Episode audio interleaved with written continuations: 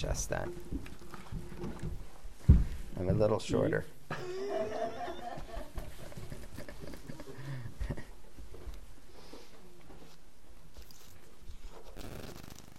well, good evening. It's it's good to be here, and uh, I don't say that just as form, as you know.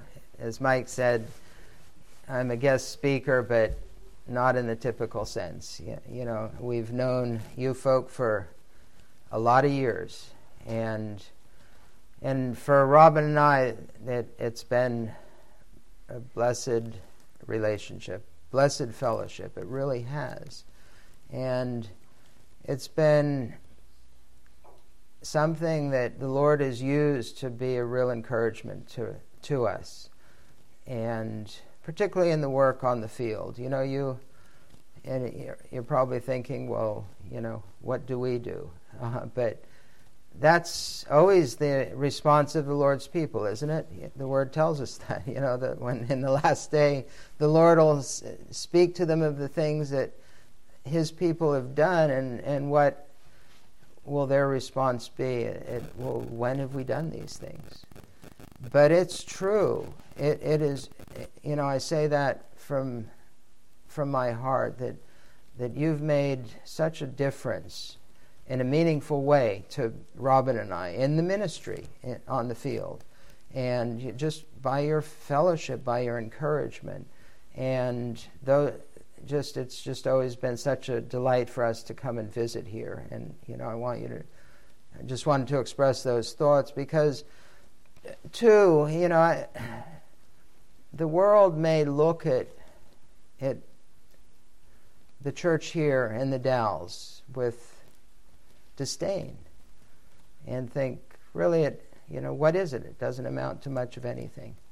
But that's not true at all.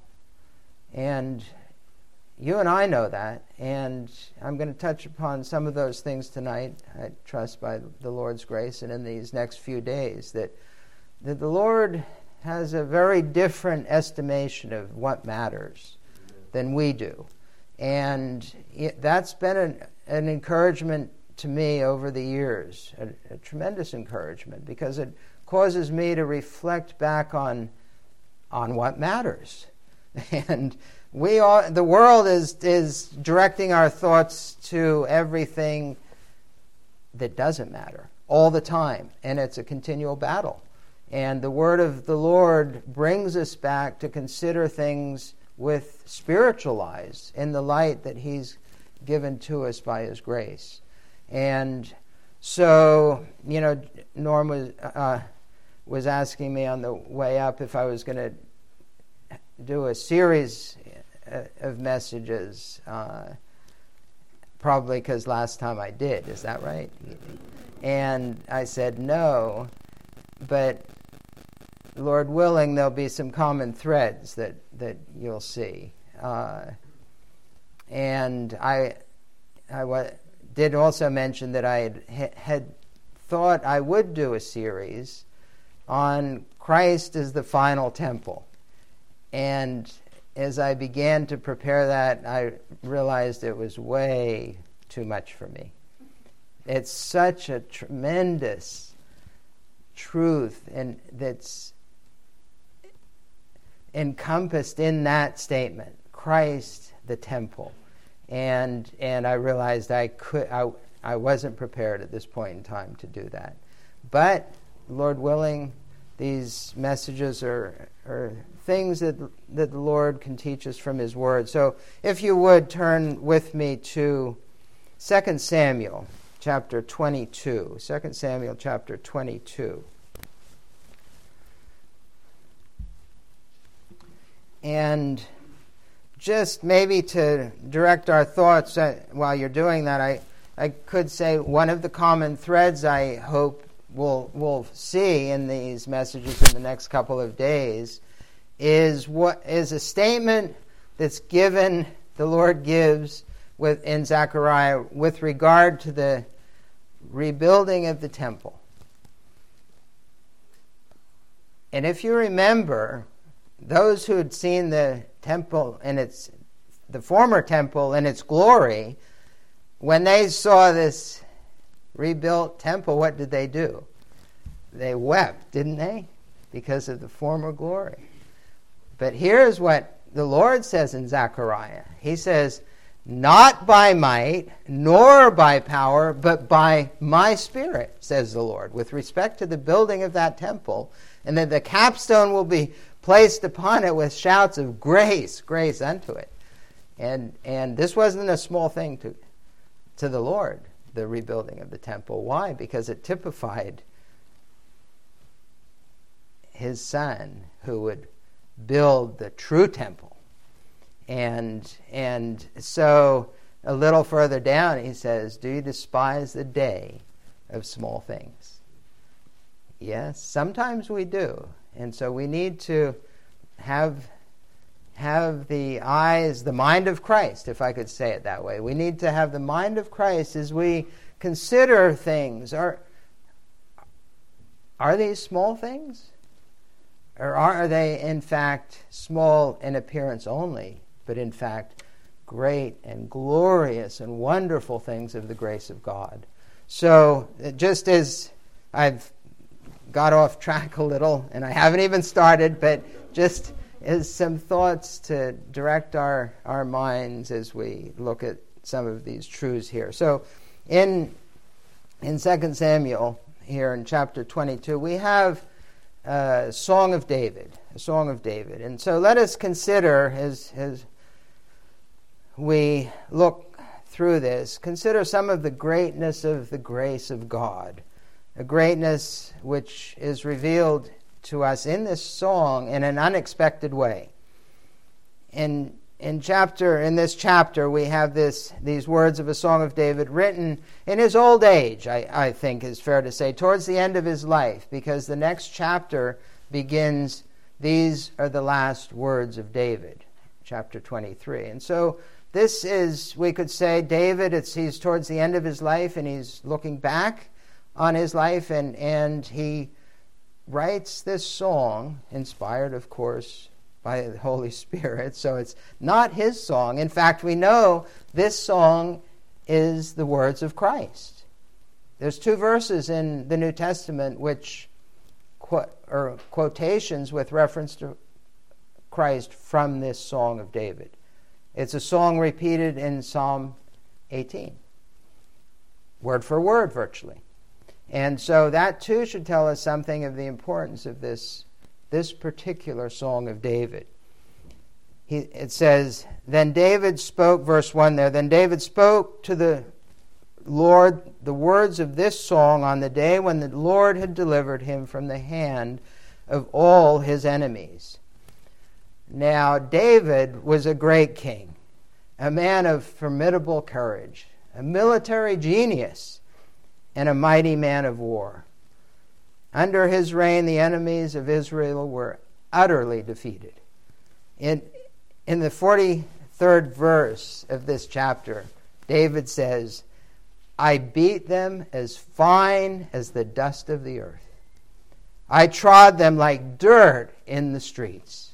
That's how triumphant he was over the enemies of Israel.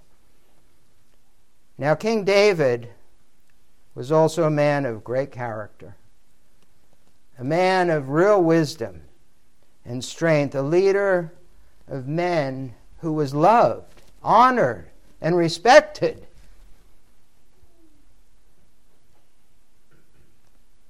And this was especially so because very early in the history of Israel, the Lord revealed that David was to be a type of the Lord, the promised Savior.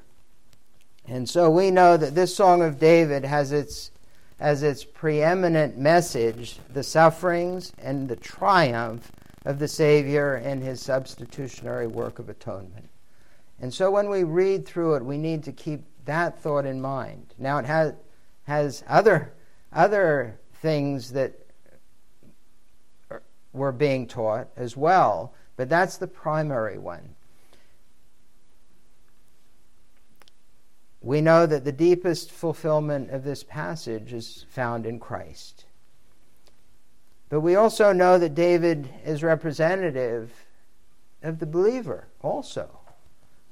is the believer saved by the grace of our Lord Jesus Christ in that great work of redemption. So let's consider then a little what the word of the Lord has to say from this portion as it speaks with respect to Christ, but also as respect to his people. David knew that his greatness was entirely of God and not of himself.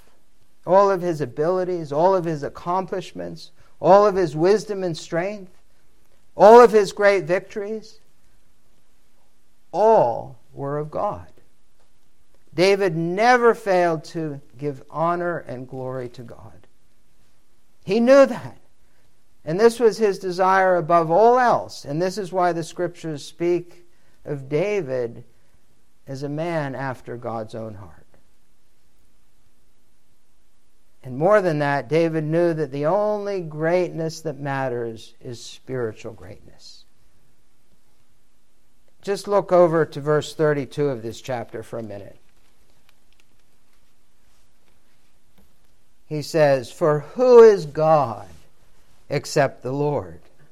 And who is a rock except our God? God is my strength and power. He makes my way perfect. He makes my feet like the feet of deer, and he sets me on my high places. He teaches my hands to make war so that my arms can bend a bow of bronze. You have also given me the shield of your salvation. And we would expect the next phrase to say, Your strength has made me great, or Your power has made me great, or even that Your greatness has made me great. But no, no, what do we read? Your gentleness has made me great. Isn't that remarkable? Well, I think the Lord wants to teach us something from that. That's a great statement. Well, there's so much in this song of David, but I'd like for us to consider something at least of what the Spirit has to teach us when David says, Your gentleness has made me great. That David would make this statement, especially following the early part of this song, is, is particularly notable. But, but anyway, first let's we, let's go back and look in the early part, part of this song. We won't be able to look at all of it, but we find David in deep distress. That's the first thing. We find him after the introduction, we find him in deep distress, and he paints a stark and desperate picture of the straits he's in, beginning in verse 5. We know that the natural enemies that David faced in in his life, particularly as the king of Israel, were, were given to us as, as a picture of sin. Of sin as the enemy of God's people, the enemy of God's people. And so here, keep that in mind as we read, beginning in verse 5. When the waves of death surrounded me, the floods of ungodliness made me afraid. The sorrows of Sheol surrounded me. The snares of death confronted me. Here is David, and we could say that he's in the waters of the deep, shipwrecked. This is the picture that he's, he's painting. The waves of death surrounding him, crashing in upon him, unmerciful and implacable, washing over his head, as, as the Word of God so often pictures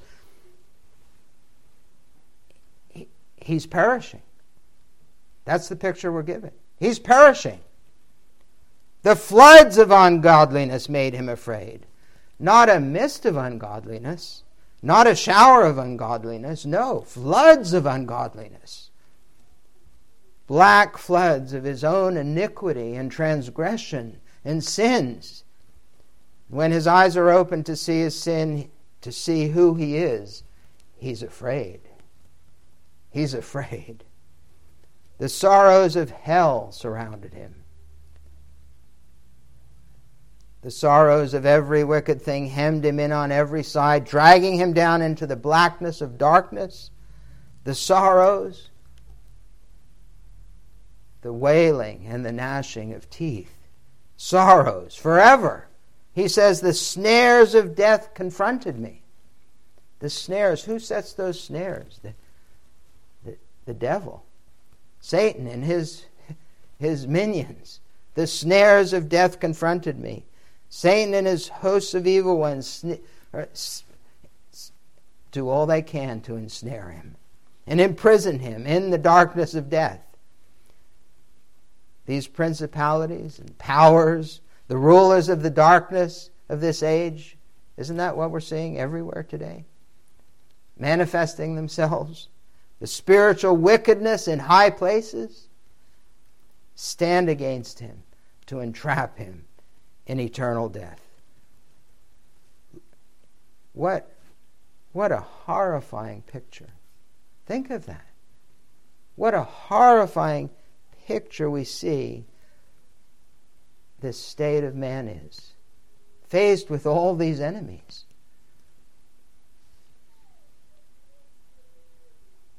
A state of hopelessness and helplessness. Think of that. Think of these cries of David. Sin, death, Satan, hell, all arrayed against man. What hope do we have? What can we do? Cry out. Cry out. Cry out to the Lord. Verse 7 In my distress I called upon the Lord and cried out to my God, and he heard my voice from his temple, and my cry entered his ears.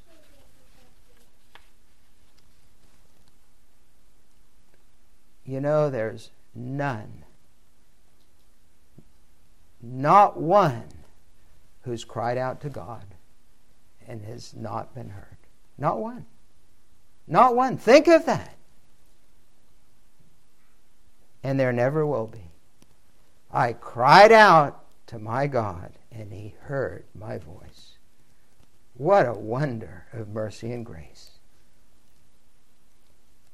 And then we're given this terrifying glimpse of the power and might of the glorious majesty of the Lord, coming in the greatness of his strength to save his servant David, and to typically to save his Christ in his substitutionary work of his atonement to save his people. This was all here. This was all here. And in prophetic portions of Scripture like this, where the words being spoken are the words of Christ as well as the words of the writer, there's something that's essential that we keep in mind, that we understand with respect to Christ and his work of redemption, so close is the spiritual union.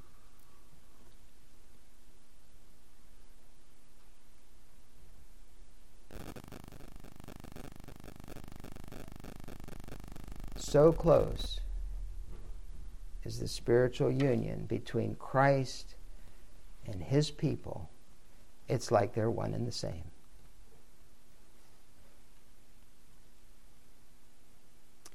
And at times, the words are Christ speaking is the Redeemer. And at times, he speaks as our substitute.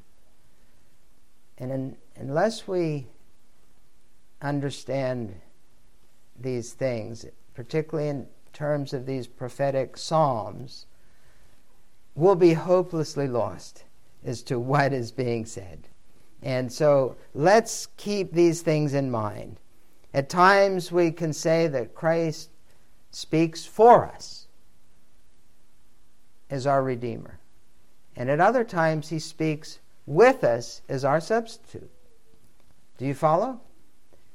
When he speaks, it's like you and I speak. Because why is that? Because we're in him. And he's our substitute.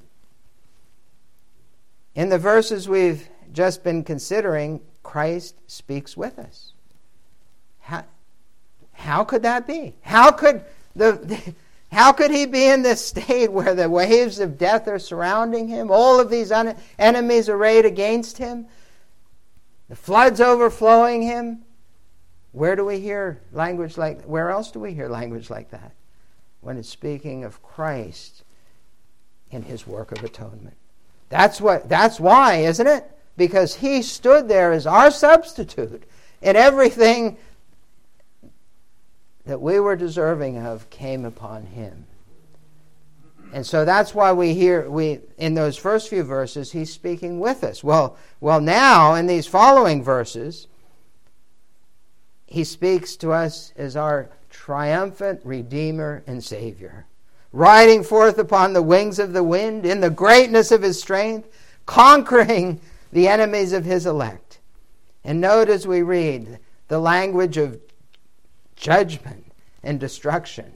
We, we read of trembling earth, quaking heaven, smoke devouring fire, coals, darkness, thick clouds, thunder, lightning bolts, the blast of the breath of the Almighty. Look there in verse 8. Then the earth shook and trembled. The foundations of the heaven quaked and were shaken because he was angry. Smoke went up from his nostrils and devouring fire from his mouth. Coals were kindled by it. He bowed the heavens also and came down. With darkness under his feet. He rode upon a cherub and flew, and he was seen upon the wings of the wind. He made darkness canopies around him, dark waters and thick floods of the skies. From the brightness before him, coals of fire were kindled. The Lord thundered from heaven, and the Most High uttered his voice. He sent out arrows and scattered them, lightning bolts, and he vanquished them. Then the channels of the sea were seen, the foundations of the world were uncovered. At the rebuke of the Lord, at the breath, blast of the breath of his nostrils. You see, surely after this, David would say, Your omnipotence has made me great, or Your majesty has made me great. But no, we saw, what does David say? Your gentleness has made me great. Isn't that amazing? Why? Why would David say that? Because the greatness of the grace of God to De- David is demonstrated most of all in the gentleness of grace. Think of that. Not in that might and power. No, no. Not in the might and power, but in the gentleness of grace. That's what matters to David. That's what has the true power. Look at verse 17. What does David continue? He sent from above. He took me. He drew me out of many waters. He delivered me from my strong enemy, from those who hated me, for they were too strong for me.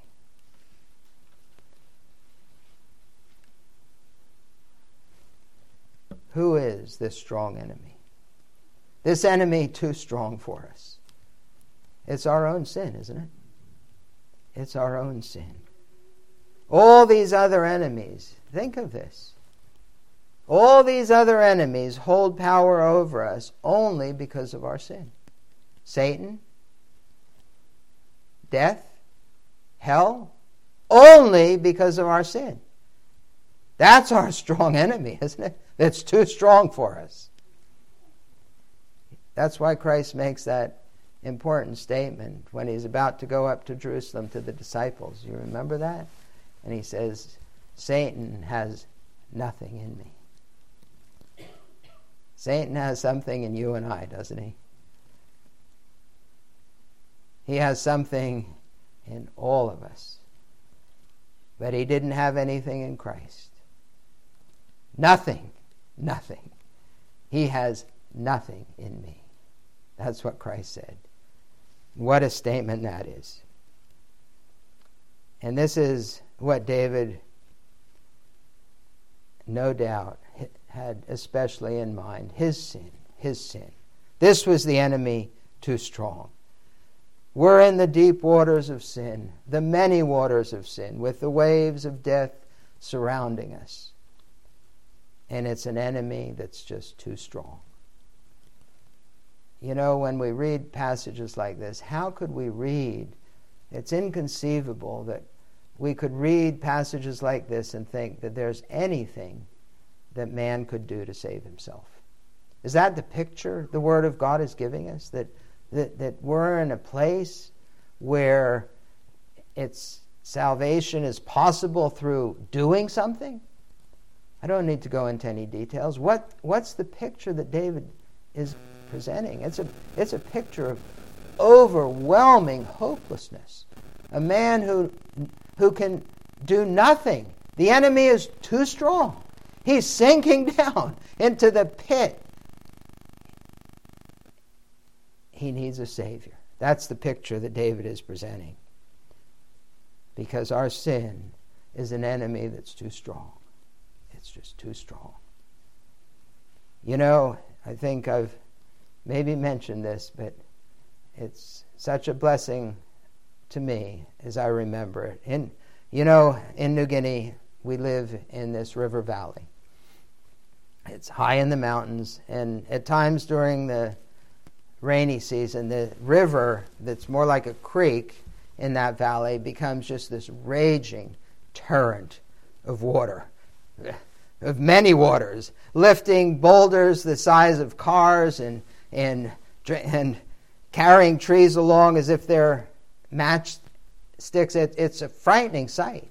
The sound of it is, is just like it's many locomotives. It, and, and I'll forever cherish the testimony of a young woman, Weeapu, speaking of God's saving grace to her, and she had tears of joy running down her face. And this is what she said. She said, I was like a day old chick in the midst of that mighty torrent of waters, the river of my own sin and the Lord reached down and plucked me out. And isn't, isn't that what David is speaking of? Isn't that the experience of every one of the Lord's people? David says, He sent from above. He took me. He drew me out of many waters. He delivered me from my strong enemy. Surely these are the words of every sinner saved by grace. Your gentleness has made me great. Look at verse 21. Now, again, keep in mind who is speaking? 21. The Lord rewarded me according to my righteousness. According to the cleanness of my hands, he has recompensed me. Now, who is speaking? Is that, is that me? Is that you? That your, the Lord has rewarded you according to your righteousness? According to the cleanness of your hands? Who can this refer to? Only Christ. Only Christ. Do you see what I'm saying? We need to understand what the word is saying to us in Psalms like this. Who is speaking? And what's the meaning of it? This can only be the Christ, the Holy One of God. Only the God man. Perfect divinity and perfect humanity. Here he is speaking about the perfect righteousness he and he alone has wrought for his people. Every portion of his life on this earth perfect. Perfect. Pure. Holy. Just.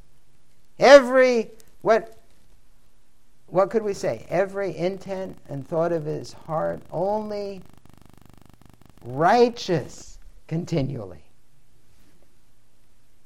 Here Christ speaks to with his people because we're in him. We're in Him by covenant and we're in Him by faith. These are His words and they're our words too. Isn't that amazing? Think of that. And why is that? Because we're found in Him, not having our own righteousness, but His righteousness. The righteousness which is of God by faith. What a wonder. Consider, consider now as we read these words that these are the words of Christ, but by God's grace, there are words too because we're in him. Verse 21 The Lord rewarded me according to my righteousness. According to the cleanness of my hands, he has recompensed me. For I have kept the ways of the Lord, and I have not wickedly departed from my God.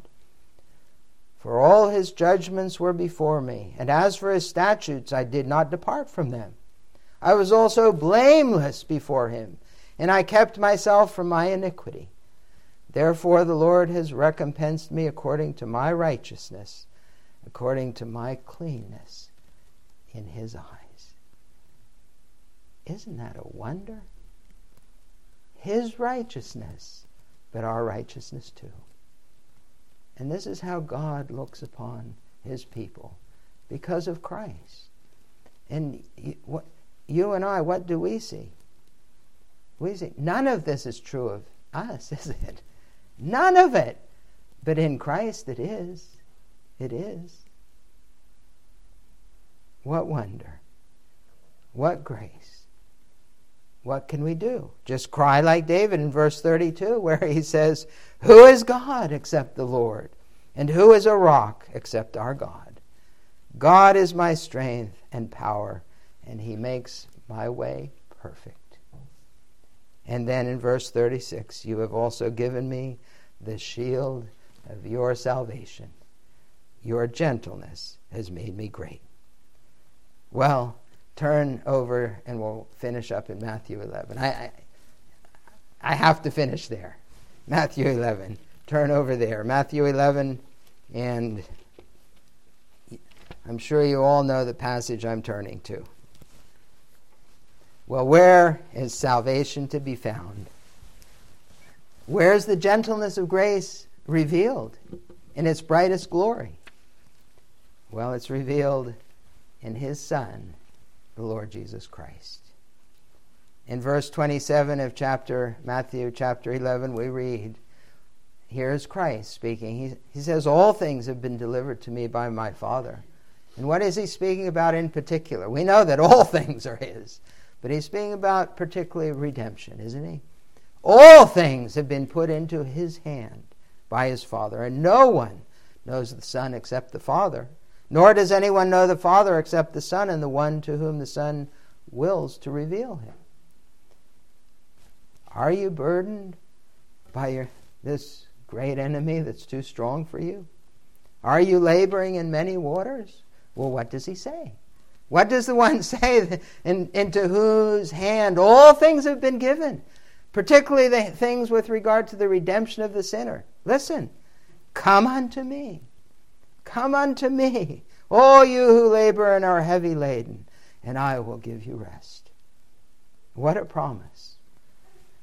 Can there be any words more full of grace and mercy and kindness and love and compassion and tenderness. Can there be any greater promise for a perishing sinner? Come unto me, all you who are heavy laden, and I will give you rest. Come to him. Come to him. And what will you find?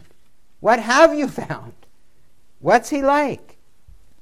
What will he be to you? Well, 29, he tells us. Take my yoke upon you and learn from me, for I am gentle and lowly in heart, and you will find rest for your souls. The grace and the power and the glory in that statement. Here's the one we read of in that song coming and the, his greatness and his glory riding upon the winds. His enemies dissolving at the breath of his nostrils. And how do we find him? Gentle and lowly in heart. He's gracious. He's long suffering. He's abundant in goodness and mercy and truth. Isn't this what every perishing soul needs? Isn't this what every penitent sinner has found coming to him? I know I have. I know you have. Well, let me tell you a parable of repentance. You all know it. Jesus spoke this parable of a man having a hundred sheep.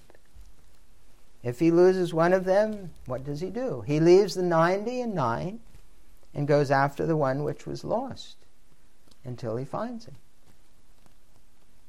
Until he finds it. It makes no matter how long it takes or where that sheep may be, in the treacherous mountains or in the darkness of the depths. He'll go after the sheep until he finds it. He'll go into the waves of death for his sheep, where the sorrows of Sheol surrounded him and the snares of death confronted him. And he'll draw that sheep out of many waters, and he'll deliver him from his strong enemy. And when Jesus has found it, he lays it upon his shoulders, rejoicing, and takes it home. And when he comes home, he calls together his friends and his neighbors, saying to them, Rejoice with me, for I have found my sheep which was lost. And this is what Jesus said Likewise, I say to you, there is more joy in heaven over one sinner who repents. Come unto Jesus and coming unto him, you will find that the shepherd of the sheep has found you. Isn't that what that's teaching? That's a parable of repentance. Well, what's it a parable about?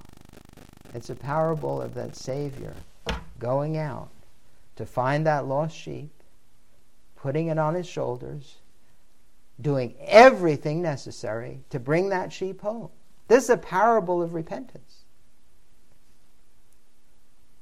Coming unto him in repentance, we find that the shepherd of the sheep has found us, he's taken us, he's drawn us out of many waters, tenderly bound us up and laid us upon his shoulders, and has gently carried us home, rejoicing. And that's why you come to Jesus. That's why any man comes to Jesus. That's why you come in repentance, because he's found you, a lost sinner, and brought you home rejoicing. And we praise him and we adore him. That's all we can do. And we'll sing this song in eternity.